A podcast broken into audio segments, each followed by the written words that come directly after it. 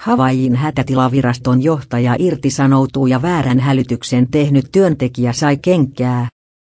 Havaijin hätätilaviraston johtaja Vermi Yagi on irtisanoutunut reilut kaksi viikko sitten tapahtuneen väärän ohjushälytyksen takia, kertoo Havaijin osavaltion edustaja.